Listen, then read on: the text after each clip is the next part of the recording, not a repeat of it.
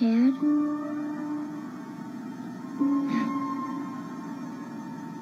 Do you like this hotel?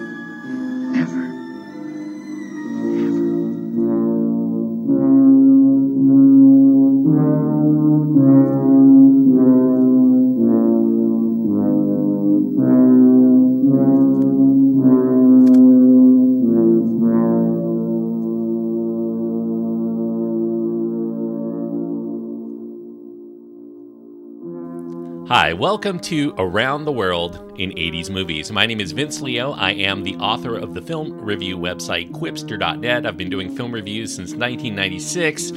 Over 25 years now, you can read all of my written work at that website, qwipster.net, Q W I P S T E R.net. If you like the show that you're about to hear here, I do encourage you to check out the other podcast that I do specifically covering films of the 1990s as well as newer films that were inspired by the movies of the 80s and 90s. Really a companion podcast to this one, but covering newer films.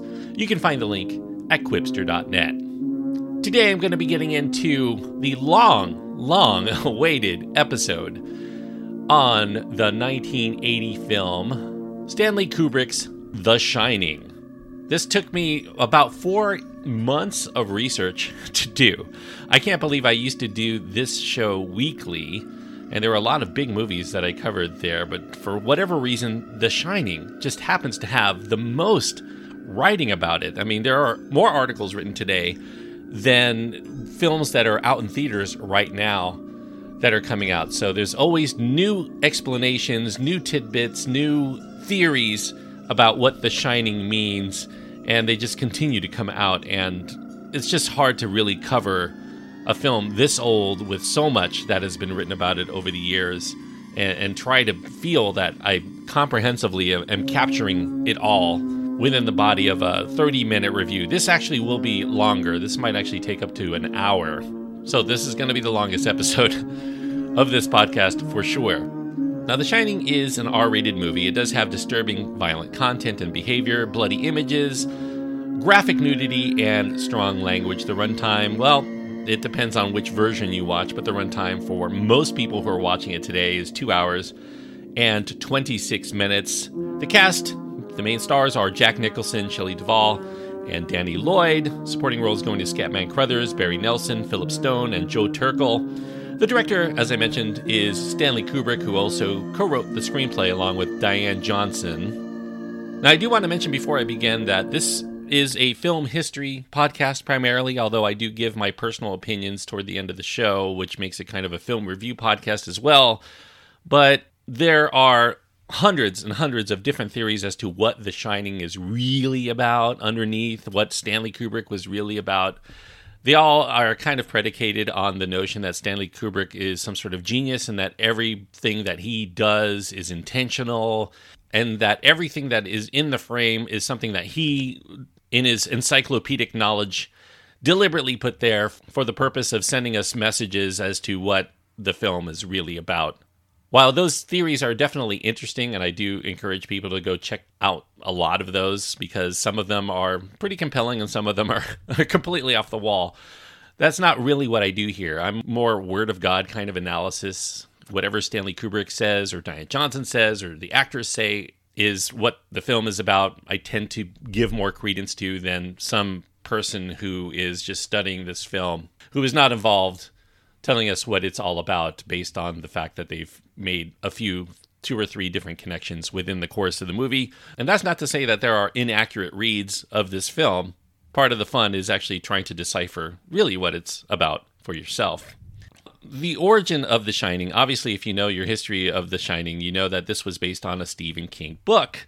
And Stephen King got the idea for his novel, The Shining, back in 1974. That's when he moved with his wife Tabitha and his toddler son Joe out to Boulder, Colorado. And he really was going there because he wanted to explore a new setting to write about. He couldn't just do continue to write stories about being living in Maine. So they had kind of a second home out there, but he still was lacking inspiration on what he wanted to write. So the Kings decided that they were going to do a little bit of a getaway. They decided to go about an hour away. They stayed at this historic Stanley Hotel in Estes Park in Colorado. It happened to be entirely vacant because it was the day before the winter closure. It was an eerie experience for Stephen King. The bar that he went into was entirely empty except for the bartender, who happened to be named Grady. They dined that evening in the hotel restaurant. They sat at the only table that was not completely covered under plastic and overturned chairs. There was a band, they were wearing tuxedos, they were all playing for an empty dance floor. Very creepy, at least to King, and they returned to their presidential suite, that was room 217 in the Stanley. And King decided he was going to take a shower. He peeled back the shower curtain that was surrounding this claw footed tub and when he did that, somehow this image popped in his head that he, he imagined that there would be a woman lying murdered in it. King felt, after all this experience, that this really was kind of the perfect setting to develop a, a horror story, perhaps in the vein of one of his favorites, The Haunting of Hill House. Now, that night, King experienced a nightmare, and it involved the hotel's fire hose chasing his son down the hallway. And this triggered a memory in his mind. He had this unfinished story called Darkshine, and it concerned a psychic child whose dreams could become reality. This was uh, an homage kind of to Ray Bradbury's The Veldt, where children use technology to create virtual environments that can turn real and deadly. Now, King reimagined Darkshine. Instead of the powers lying within a person, the powers could be triggered by a place. And in his mind, he wanted it to be set at an amusement park that could operate kind of like a storage battery for negative supernatural energy, and it would feed off of this psychic child's power. Now, King abandoned the story eventually because he was struggling for a plausible way to try to keep the family trapped in this amusement park. It seemed like it would be an easy place to just walk out of. However, this empty hotel gave him new life to this dormant story. So he began to reconceive his idea and he was going to formulate it like a Shakespearean tragedy, the family being hired as caretakers for an empty, completely isolated Rocky Mountain hotel called the Overlook, and it would be during the snowy season, so they would be completely trapped and alone within the confines. A young Danny Torrance, about a five year old kid, he's gifted with ESP. His father, Jack, is a tempestuous alcoholic. His mother, Wendy, is completely racked with guilt over what's going on in the family. Now, Jack hopes that going to this hotel would provide the opportunity to finish writing a play, one that he hopes will be successful and that will rectify his dreary life. And the hotel has this history of evil, including Grady, a former caretaker who slaughtered his wife and daughters in the hotel some years back. The Torrances experience supernatural occurrences while they're there, and they're enticed by the ghosts of the Overlook to repeat its evil history. As King wrote this, he was inspired by the lyrics he heard to John Lennon's or the Plastic Ono Band's Instant Karma, the lyrics specifically, We All Shine On. And so he retitled his story The Shine to reference the boy's powers. Now, around this time, across the Atlantic, the director, the great director, Stanley Kubrick, he was growing worried. Barry Lyndon had been released. It was a lesser commercial and critical success than he'd ex- experienced in some time. He thought that the lesser success might actually threaten his substantial filmmaking freedom for the future. He thought he needed a commercial hit to reestablish his place as somebody worth investing into. The Exorcist, Jaws, those were recent smashes of the horror genre, and that rekindled Kubrick's long running desire. He wanted for a long time to make a film so scary that it would come with a money back guarantee for anyone who could watch it all the way to the very end. Now, Kubrick did hunt for ideas of what to do, and he stumbled on a 1974 psychological detective novel called The Shadow Knows, and it was written by Diane Johnson. Now, Kubrick decided to read more of Johnson's work, and he especially admired her critical reviews of books But The Shadow Knows is something he thought maybe he could make into a movie. He really liked Johnson's ability to evoke dread, anxiety, paranoia, fear. And so Kubrick decided to get on the phone and he started calling Diane Johnson. And they started conversing at length about a lot of topics, none specifically involving making films, but they talked at length about politics and about books. And then eventually, after about a week, he decided to fly Johnson to London to discuss a collaboration possibility. Now, getting back to The Shining, prior to publication, Producer Circle bought the film rights to The Shine, then sold it to Warner Brothers. And Warner production chief John Calley, he sent a galley proof to Kubrick, who was under a three-year picture deal with Warner. And Kubrick considered it the first worthwhile book John Calley had sent him to that date. This was an ingenious psychological study of a family slowly going insane together. While reading it, Kubrick mentally cast Jack Torrance with Jack Nicholson. Nicholson happened to be somebody that Kubrick had long courted to try to play Napoleon in a never made passion project. And Nicholson, he had been wanting to work with Kubrick for a long time. He agreed to sign on without even reading the King book. Now, although the contract that King had signed with Producer Circle required him to provide a screenplay, which he did do, Kubrick never read it. He wanted to go an entirely different direction with King's book and wasn't interested in a straight adaptation done by King. Now, one of the things Kubrick felt was that evil should not be within a hotel. Evil should only exist within humans. King saw ghosts more like damned souls, but Kubrick viewed them more optimistically. He thought that they were proof of existence beyond oblivion. So that should make people happy, even if their existence may be torturous in the end. Now, during this time, a Doubleday exec, Doubleday was publishing King's book. One of the executives pointed out to Stephen King that the title might be problematic because a shine was derogatory slang for a black person who shoe shines. And his story's hero, Dick Hallorann, is a black cook. So some might accuse it of being a bit racist. So King decided okay, he would modify the title and he came up with The Shining, even though it seemed a bit awkward and unwieldy. And it had already been used as a title back in the 1960s for a book by Stephen Marlowe. Now, Kubrick observed that one of the main things he wanted to change from the book was this ending because the book ends with the blowing up of the hotel. He felt that that was just too cliche. So instead of Jack sacrificing himself as the hotel's boiler explodes, Kubrick was going to have him killed off by his wife, Wendy, in self defense, while Hallorann, in King's book, the hotel's cook, who returns to the hotel at the last minute to save the day, Kubrick was going to surprise audiences, even those who read the book, by revealing that Hallorann is actually allied with the ghosts, and he's going to finish off Wendy and Danny by killing them in the end. He thought that there should be an epilogue after this, Ullman, the manager of the hotel, was going to give a new caretaker a tour. As they're giving the tour, you would see the Torrances at a dining table, but they would be completely unseen during the tour because that revealed that the Torrances are now ghosts of the Overlook. Kubrick ran this idea by King. King protested quite strongly. He thought that audiences would abhor seeing characters that they cared about dying for such a cheap twist instead of applauding in the theaters, they would be leaving the theater calling for Kubrick's head on a platter. Now, Kubrick did take King's advice to heart.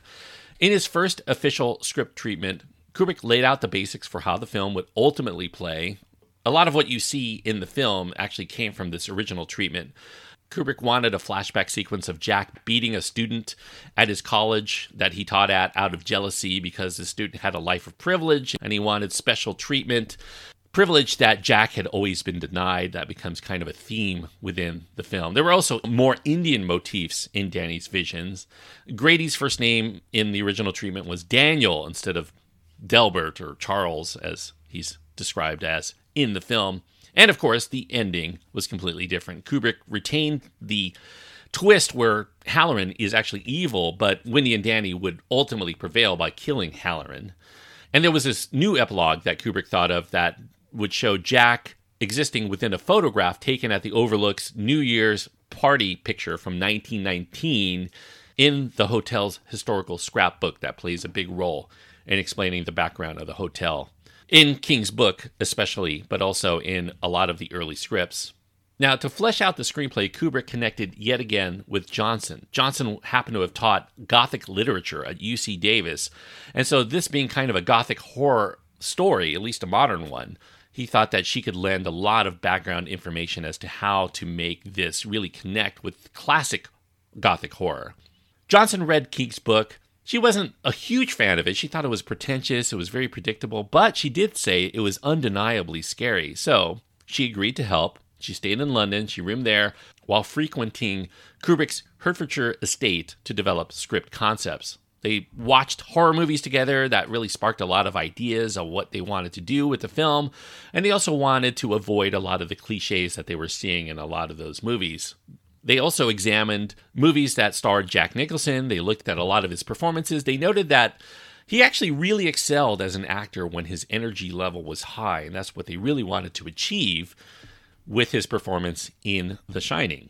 Now, Kubrick especially wanted to explore with Diane Johnson the psychological origins of why people fear, what makes us all so afraid. Johnson shared Freud's 1919 essay on the uncanny, and that delved into repressed memories as triggers for fear. Kubrick also observed Kafka's straightforward approach to fantastical happenings. He also liked H.P. Lovecraft for never explaining mysterious elements within the course of a story. They also referenced Bruno Bettelheim's 1975 work specifically on fairy tales, the uses of enchantment, and also Frank Kermode on endings, exploring romanticized dreams and memories. They concluded that the Torrances were under fear throughout the story because they felt powerless, and that audiences would especially feel fear because the notion of a father murdering his family was innately terrifying. Dividing King's book into eight acts, Johnson and Kubrick wrote separately, and then they met periodically to merge ideas. They discussed returning to the original notion of Hallorann saving the family that was in King's book. Johnson said, though horror movies should still at least have one person who is killed, and she suggested it would be a real twist to have Danny be the one who's murdered. The end could just be a shot showing a child's chalk outline in the hotel with Danny's ghost laughing and playing near it with the deceased Grady sisters. Kubrick said that was impossible. Diane Johnson thought that he said it was impossible because he was very tender hearted toward Danny and he didn't want to see a child murdered, but it possibly had more to do with Danny's invisible friend Tony. In King's book, he was really Danny in the future. In King's book, Anthony is Danny's middle name, and he's kind of the older version of Danny telling him things that haven't happened yet. So Danny really couldn't die if he wanted to retain that aspect of it, although he didn't necessarily do that in the finished product. They continued with King's Ending as a placeholder until they thought something better would emerge. As they developed The Shining, Kubrick specifically wrote Jack's part, while Diane wrote Wendy's part and fleshed out her character. Now, Kubrick contemplated he wanted to do The Shining as his first U.S. location shoot since 1960's Spartacus, but Eventually, his hatred of flying, as well as his desire for secrecy, left him opting instead for something close to home, London's EMI Elstree Studios. He still had crews go out and film in America. Scenic American hotels were photographed all over the place by production designer Roy Walker. It inspired a massive soundstage recreation that was done specifically with the interiors representing a lot of elements found in Yosemite's Ahwahnee Hotel, while Mount Hood, Oregon's Timberline Lodge was recreated as the hotel as you would see from its exterior. Montana's Glacier National Park that provided the opening aerial shots. Now, the sound stages were not really large enough to build a full scale hotel, so they filled the space economically. They kind of had to do it piece by piece, jigsaw style, to cover the entire soundstage, but it wasn't all continuous. And the layout didn't, in the end, make geographical sense, but Kubrick surmised that ghost stories need not be logical. Photographs and television programs that would be within the body of the film, those were on loan by Warner Brothers archives because Kubrick was always conscious that he wanted to save money. Now, King's Wendy from the book She was described as blonde, a former cheerleader. She was gorgeous. She was also smart and independent. Now, Kubrick considered actresses who might match well against Nicholson's physicality in that regard. Initially, Lee Remick and Jane Fonda were the ones he had in mind. They thought that maybe Wendy should experience repressed sexual dreams within the hotel, maybe a masked ball orgy that tied into King's many allusions to Edgar Allan Poe's Masque of the Red Death, which was a common motif from the novels. Nicholson, though, suggested Jessica Lange should play Wendy, somebody with whom he could really explore Jack's sexual side and really unnerve audiences with his uh, more twisted sexuality. Kubrick, though, said no, that would be a kind of woman that would not tolerate Jack's abuse in the end. And he returned to his treatment notion of Wendy as being kind of more of a common housewife and an old fashioned country girl. So he said, no, Shelley Duvall, who he admired in Robert Altman's films, should play Wendy. Duvall really exuded kind of this mousy vulnerability. Her Texas accent, her unconventional appearance would probably make it more plausible that not only would she tolerate Jack's abuse, but that Jack would also find her less attractive over time, not really being the kind of woman that a man like him deserves if he has a desire to live a life of privilege. Kubrick eventually removed all those notions of having this masked ball orgy and all of the Poe references because he returned back to the Kafka esque approach of showing rational ways of depicting fantastical events. He wanted to keep everything very grounded and realistic. They advertised in various markets, specifically in the Midwest, for photos of boys aged 5 to 7, no acting experience necessary, Kubrick really emphasized the Midwest portion because he wanted to the boy to have kind of a realistic accent that would fit somewhere between Shelley Duvall's and Jack Nicholson's. Now, the most photogenic candidates would come in for an interview and their memory would be tested, their responsiveness, they would study their voice, their personality, their stamina, their demeanor. Then, among those, they would go to Hollywood and they would undergo formal auditions. And then eventually the five finalists flew to London to meet Kubrick and ultimately, Kubrick selected five year old Danny Lloyd from Pekin, Illinois, for exhibiting exceptional concentration. Reportedly, Lloyd invented the device of talking to this invisible friend through his wiggling finger. And he also came up with, during the production, Tony's voice after being asked if he could do any of the voices to try to differentiate his from Tony's. Now, because British child actor laws forbade children from appearing in horror sequences, and also Kubrick felt very protective of Danny Lloyd while he was there, Lloyd didn't know he was in a horror film. He believed he was in a drama about a family living in a hotel rather than a scary movie. He didn't find out till well into the production that there were some things he was not meant to see, including Hallorann's death now, speaking of Hallorann, as I mentioned, Hallorann is black in Stephen King's novel, but Kubrick initially did not care about that. He initially sought a white actor to play Hallorann, Slim Pickens specifically. Ben Vereen, who who was interested in playing the role based on the book, he publicly accused Kubrick of changing the character to white, thinking that the story was somehow too heavy for blacks. Slim Pickens did pass because he had an unpleasant experience working with the very demanding Kubrick on Doctor Strangelove. But Pickens' agent did recommend that they look at Scatman Crothers. Crothers' agent started lobbying to little avail to try to secure the Hallorann role. Eventually, they worked their way through Jack Nicholson. Nicholson happened to have acted with Crothers on three prior films. And so he put in a good word to Kubrick, and Crothers was eventually offered the role three weeks prior to filming. Now, believing that special effects of the day would be rendered as farcical, Kubrick replaced the book's attack by topiary animals with an imposing hedge maze that was behind the hotel. And with that notion, Kubrick did find an ending that pleased him. He liked this fairy tale like resonance of Jack finding escape through the mythical maze's literal dead end. Elaborate miniatures were built of the hotel to plan the cinematography, the lighting, the camera movements, and Kubrick here wanted especially to use Garrett Brown's Steadicam extensively, with very long takes capturing kind of the dreamlike magic carpet effects as it glides within the hotel and the maze. Brown's latest model could shoot very low to the ground, about a, a, foot and a half off the ground if it needed to, and that was ample to provide Danny's perspective at times. A wheelchair mounted Steadicam would follow Danny tricycling around the overlooked corridors. Now, the Steadicam weighed approximately the same as Danny Lloyd, so it was fairly heavy, and Garrett Brown had to go through multiple, multiple takes, multitudinous takes, carrying this thing around, running full speed. He compared manipulating this heavy equipment while in motion as to competing in the Olympics while playing a piano that's in motion. Now, after production began, Nicholson started getting kind of annoyed with Kubrick with some of the things he was required to do. He used actors instead of stand ins to sit for hours for monotonous lighting setups. Nicholson told Kubrick, hey, being a perfectionist doesn't really make you perfect. But Kubrick explained that, hey, nobody's nose lit like Jack Nicholson's, so he needed to sit there.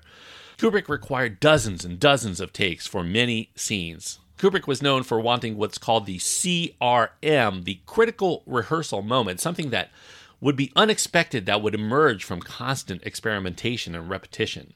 Nicholson groveled that realism, especially his realistic acting, was lost in repeated takes.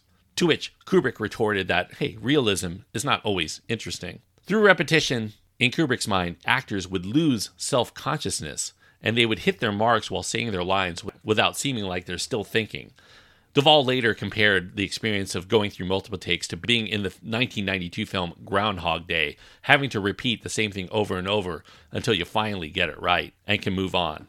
Now, Shelley Duvall did start the production in a very happy mood. She got along great with everybody, at least for a while. Although the heavier aspects of the film started to feel kind of silly to her, and she instead of evoking shock or fright, she would often get the giggles, having to feign sadness or terror or fright. Kubrick's patience started to wear thin with Duvall, and he ultimately let loose, really, really scaring her. His continued intimidation started to feed her insecurities over time, and making herself cry every day took a psychological toll as well, and it caused dizzy spells to occur for her. She felt her body and her mind started to revolt against her. Kubrick always seemed deferential to Nicholson. He afforded absolutely no sympathy for Duvall answering a lot of her complaints with nothing great was ever accomplished without suffering. Duvall rationalized later that Kubrick's mercilessness was specifically intentional to try to maintain her feeling of hysteria. Kubrick, though, still started chopping out a lot of Wendy's dialogue because he felt that Duvall was struggling with self conscious acting. Diane Johnson, who really infused a lot of life into the Wendy character for the screenplay, was disappointed that the rounded Wendy that she had created was now reduced to a woman who just evoked tears and whimpers. Now, Scatman Crothers, he had a really hard time with Kubrick's CRM method. He played for mercy, enduring endless takes without any feedback from Kubrick as to what was wrong that they would have to continue to repeat additional takes to get right. After falling 40 times for Hallorann's violent death, Nicholson eventually stepped in. He could sense that Crothers, who was almost 70 at the time, was not going to hold up very much longer. He implored Kubrick to stop. Luckily, Kubrick's parents happened to be on set at that time, so he was very conscious that they might be disapproving not only of Hallorann's murder, but also seeing him cruelly continue making Crothers flinch and fall over and over again. Crothers, by the way, was disappointed because Hallorann, at least in the book that he had read, as well as in the screenplay that he was given early on, was the character who ultimately saves the day, but Kubrick never really liked that ending, and so he was experimenting with a lot of different endings through the production, none of which that shows Hallorann being the hero. Ultimately, the one that Kubrick shows, Hallorann walks into the hotel only to immediately get murdered by Jack with a fire axe. He thought was the wrong way because Hallorann not only could shine, just like Danny does, but he also knows the background of the hotel's history. He knows that the hotel also shines. And he was telepathically warned by Danny of the danger. It didn't make sense for Hallorann to arrive defenselessly and just shout out in order to obviously just get murdered by a raving Jack. Now, script changes were done nightly by Kubrick. Nicholson just stopped bothering preparing until he received the latest pages the day of filming because he was tired of all the dialogue continuing to change. Kubrick did respect Nicholson's screenwriting experience and would incorporate some of Nicholson's ideas into the story. For instance, there's a, a famous scene where Jack lambastes Wendy for interrupting his concentration while he was trying to write. And that came from Nicholson's own memory of yelling at his then wife, Sandra Knight, for doing the same when he was trying to write screenplays in their home. It was also Nicholson's idea to go into the Colorado Lounge, this cavernous lounge in the hotel, and throw a ball against the walls. He did come to regret it after having to perform so many takes of him throwing the ball that he felt his arm was going to fall off. One of the pieces of trivia you'll often see associated with uh, with The Shining is that Jack Nicholson ad libbed the infamous line, "Here's Johnny." Nicholson did claim in a 1981 interview that he did come up with that line, but later on in 1999, when he was asked about it, he said that that was always in the script. But he did claim in that same interview that he ad libbed the big bad wolf dialogue from the Three Little Pigs when he was chopping through doors to get Wendy and Danny, although some aspects of that did come from King's book. So that's one of the unfortunate things is that people's stories tend to change over time in trying to do a historical podcast. But the notable thing about Jack playing ball is that Jack is actually playing ball against the walls of the hotel. So he's playing with the hotel instead of with Danny, who's always shown as wanting to play. Danny's always seen entertaining himself. He has all his toys, he's riding around his tricycle, he's in the game room, he's running through the maze, he's watching television. He's amped to really play with somebody. He has nobody to play with. And that's why when the Grady sisters do appear and invite Danny to play with them forever and ever, that's really the hotel's enticement to Danny. Kubrick did decide against the use of a, a scene, supposedly, of Danny in the game room where the machines appear like they're coming to life. He nixed that idea in the end. Meanwhile, instead of Jack, Wendy's the one doing the actual caretaking around the overlook. Jack is here shown neglecting every responsibility other than trying in vain to write. Now, the Grady sisters, by the way, I, I put this on Instagram. The Grady sisters' look was influenced by Diane Arbus's 1967 picture of identical twins, as well as Kubrick's memory of his own picture of sisters holding hands from the 1940s that he did for Look magazine. If you want to see those pictures, you can go to my Instagram. I'm, I'm Qwipster on there, Q W I P S T E R.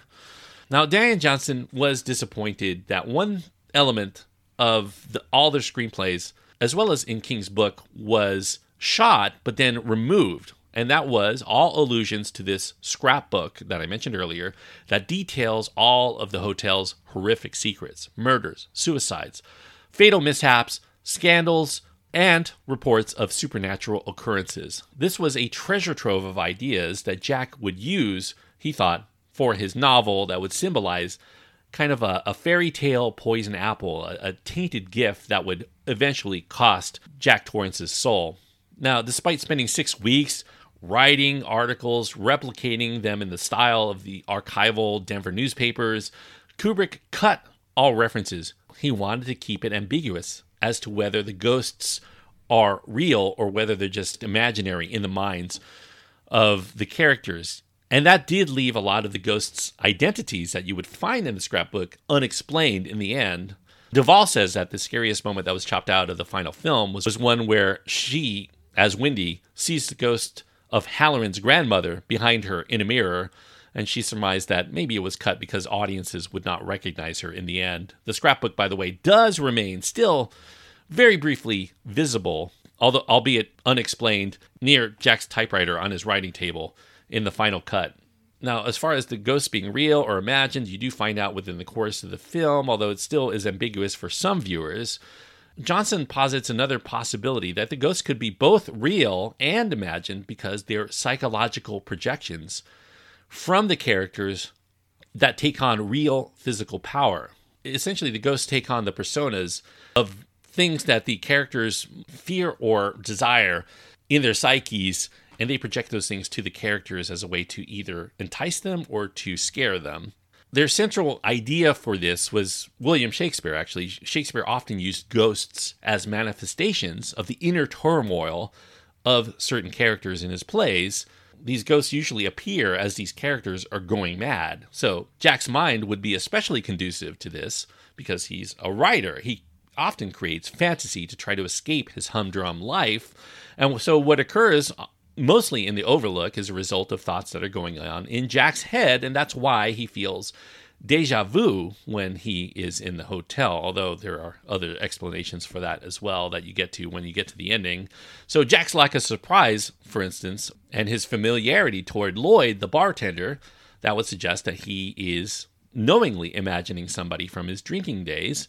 Meanwhile, whenever we see ghosts, we see a mirror's presence. So there's this implication that Jack might be actually talking to himself when he's talking to. you. There are some similarities physically between Lloyd and Grady and Jack in terms of how they appear in some respects.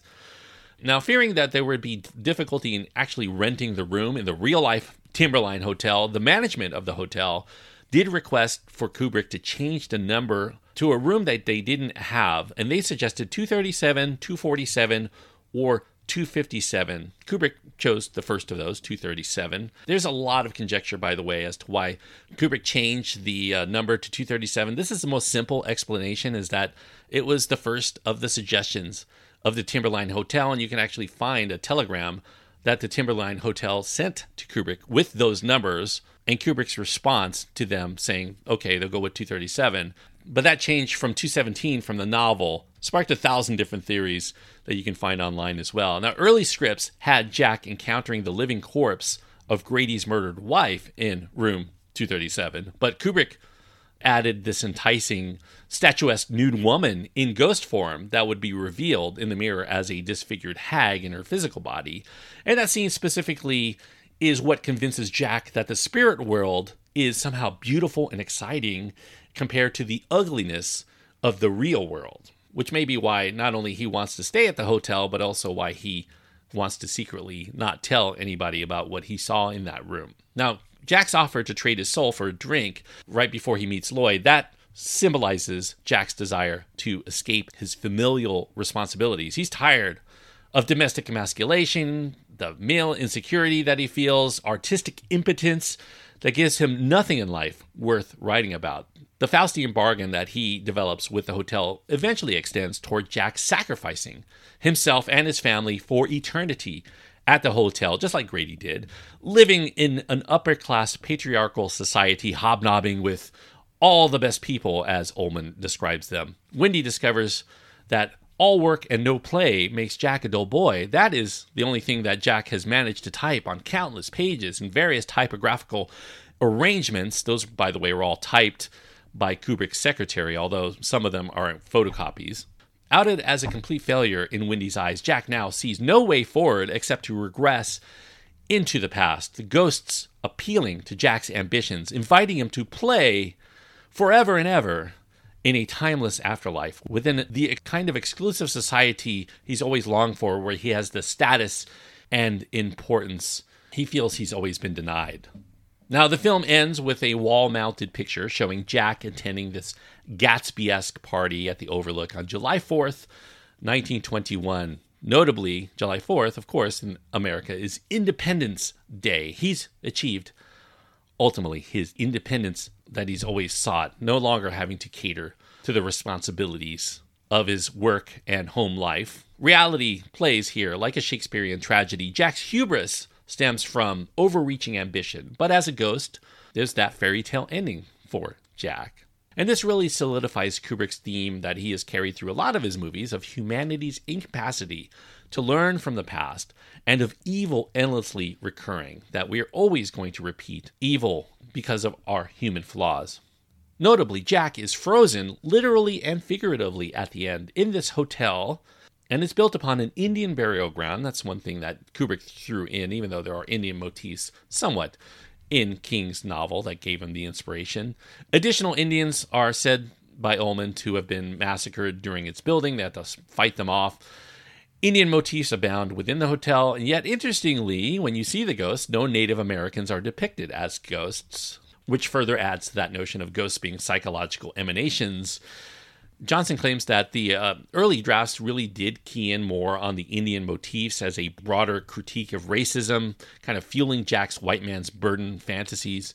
You know, the early scripts replaced Jack's choice of a weapon. In the novel, in the King novel, he had a roque mallet. That was changed at some point to a baseball bat, which is kind of this American symbol, while Wendy would protect herself with an axe handle, the axe being kind of a, a Native American symbol. Wendy is also shown throughout this movie as occasionally wearing kind of Indian style wardrobe, perhaps as a way to connect her as a person who's being oppressed. And she wears a lot of red, you know, red being the color of blood, but also, you know, that ties into those fairy tales they tried to bring in Red Riding Hood in contrast to Jack's Big Bad Wolf.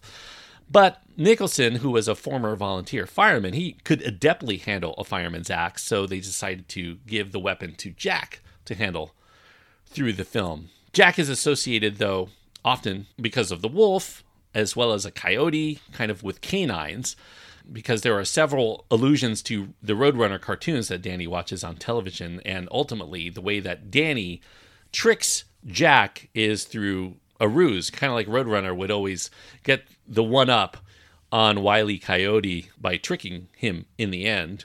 There's a scene of a man kind of in a dog costume. Some people think it's a bear costume performing a sexual act in the lap of a tuxedoed man.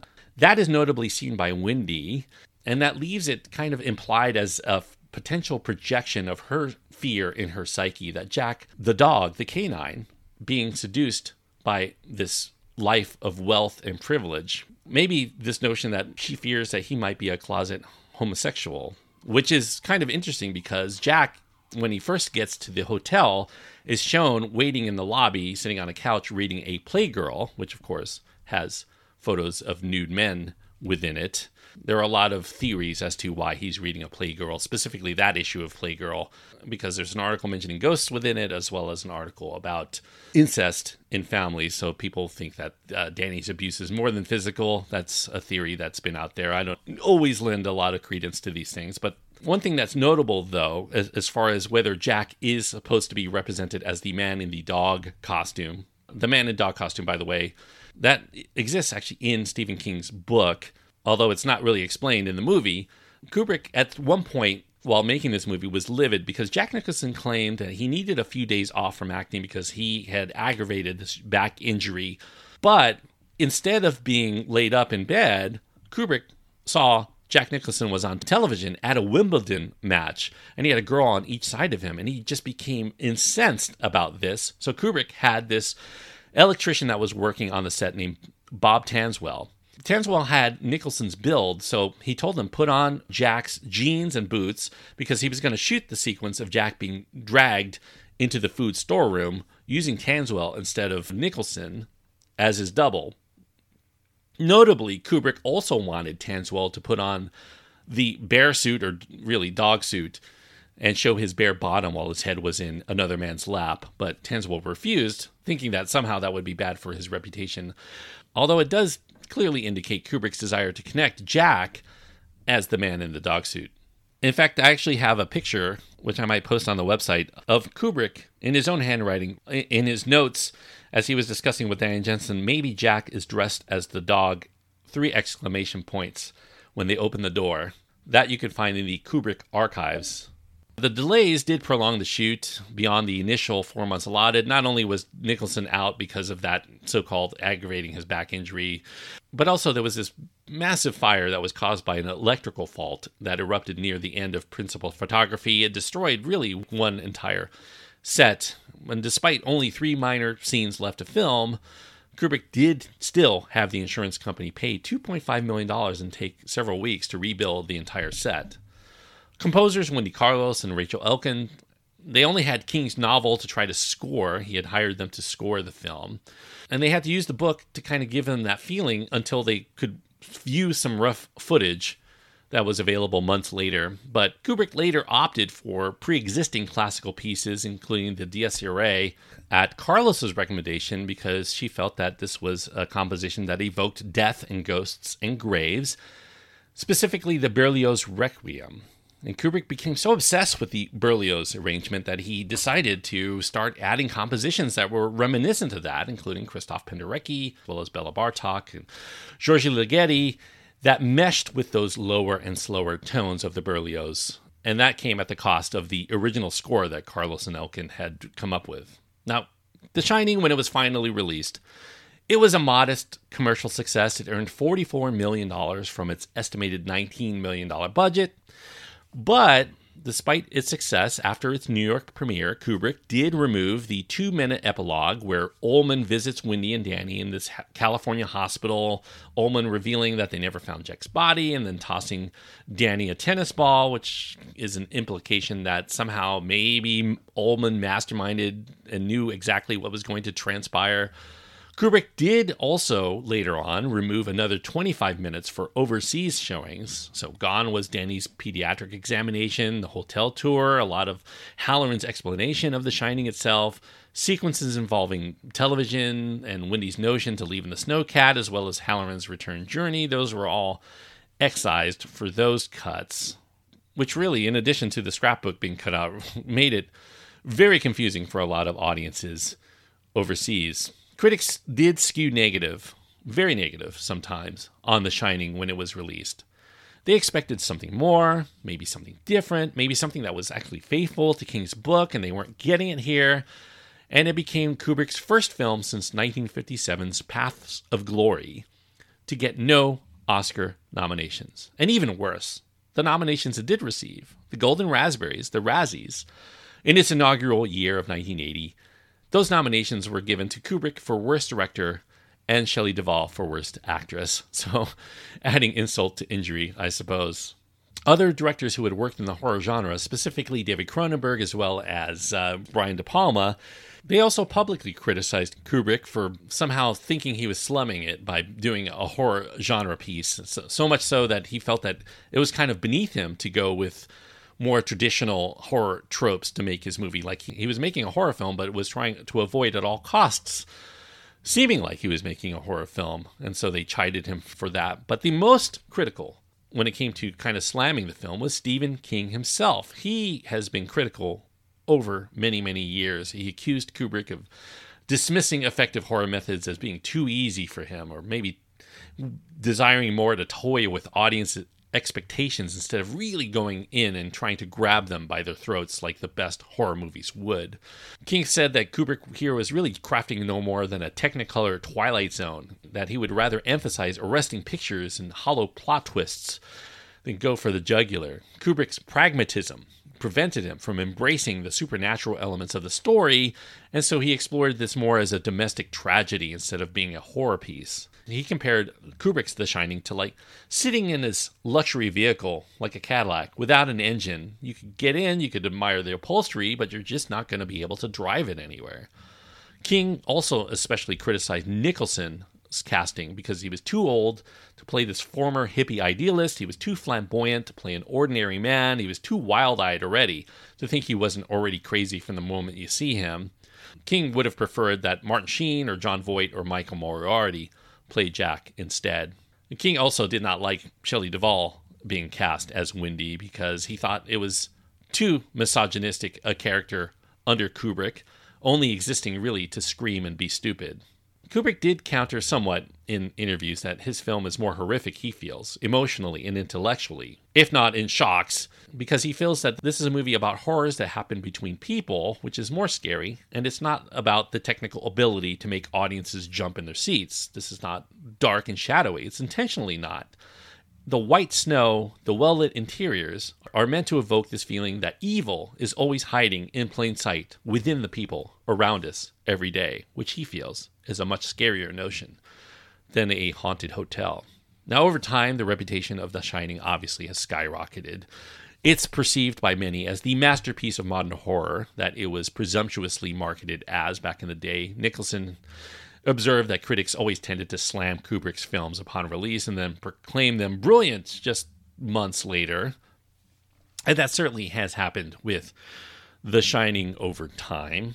Now, many people who proclaim The Shining as uh, as a masterpiece today also claim that when, the first time that they saw it, they didn't think so highly of it, and that probably is because of expectations, but also because this is a movie that really reveals more through repeat viewings because of all of the subliminal and subconscious things that are going on that Kubrick put in there. So, as far as grading this on a star scale, which is hard to do because the, the Shining still remains a very divisive movie, even though the people who love it are much more vocal about loving it than the people who despise it.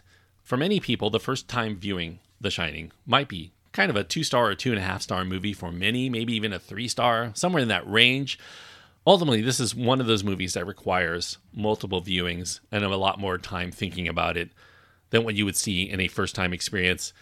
For those people, The Shining will probably be more of a four star movie. And I can only speak from experience because I've always regarded, before doing this particular podcast episode, The Shining as an overrated movie for many, many, many, many years. But now I can, after spending like all of my waking moments outside of work and family time thinking about this movie, I can see finally, kind of like Wendy at the end of the movie, I can finally see what's going on underneath the surface of the Overlook and appreciate The Shining enough to give it four stars out of four. If you have your own thoughts on The Shining that you want to impart, whether you agree with me or disagree with me or feel I should have talked about. There are many things I could have talked about. As I mentioned, this is one of the films that gets written about the most. A lot I've left out in that proverbial scrapbook that I excised from this review. You can write to me. You can find my contact information at my website. That's at qwipster.net, Q W I P S T E R.net. Links to my Twitter feed, my Facebook page, and my Instagram are also there. I really do recommend checking out my Facebook and Instagram because I do post a lot of things that I don't talk about on this show there. You will find more interesting trivia and film history tidbits there. As far as what I'm going to be talking about next, well, I neglected to mention at the beginning what this trilogy of films I'm going to be talking about is, and I'm going to be specifically talking about hotels or motels in films of the 1980s where something evil takes place. So the next film I'm going to be talking about came out the same year as The Shining. And it's a movie I don't anticipate spending four months writing about, not even four weeks. So the next episode will come out a lot sooner. I promise you. Motel Hell from 1980. Motel Hell. I never saw it as a kid, but I remember when it came out because there was a farmer named Vincent in it. So a lot of other kids were teasing me because my name is Vincent as well. So Motel Hell from 1980 for the next episode of Around the World in 80s Movies. Now, obviously, I didn't talk about a lot of the things that came out after The Shining. It was a documentary done by Vivian Kubrick during the making of The Shining. Obviously, Doctor Sleep, which is based on the Stephen King sequel to his book, The Shining, but also incorporates a lot of motifs. I will actually cover those things on To the 90s and Beyond when I cover Doctor Sleep, which will be at some point in the future, depending on when it actually does come up. So I do encourage you to subscribe to To the 90s and Beyond if you want to find out my thoughts on anything that came out to the 90s and beyond. We'll also cover the miniseries of The Shining that Stephen King did based on his original screenplay that he wrote. So you'll be able to check that out there. But until next time, thank you everyone for listening and joining me on this trip around the world in 80s movies.